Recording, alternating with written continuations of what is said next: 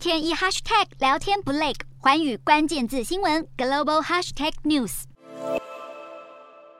市场迎来繁忙的一周，重磅科技股财报、联准会利率决策以及美国第二季 GDP 数据接连登场。美股二十五号涨跌互见，道琼标普小幅收高，纳斯达克在苹果、字母控股公司等科技巨头公布财报前夕走低。美股四大指数涨跌互见，道琼指数上涨九十点七五点，收在三万一千九百九十点零四点；纳斯达克下跌五十一点四五点，收在一万一千七百八十二点六七点。标普五百上涨五点二一点，收在三千九百六十六点八四点。费半指数下跌十七点三八点，收在两千八百二十五点零三点。欧洲股市方面，俄罗斯天然气公司宣称涡轮机出问题，北溪一号输送到德国的天然气将减半，引发忧虑。而德国 IFO 商业景气指数跌幅大于预期，七月份降至八十八点六，创两年新低，影响投资信心。欧洲三大股市走势分歧。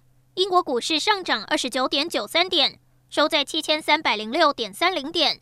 德国股市下跌四十三点三六点，收在一万三千两百一十点三二点。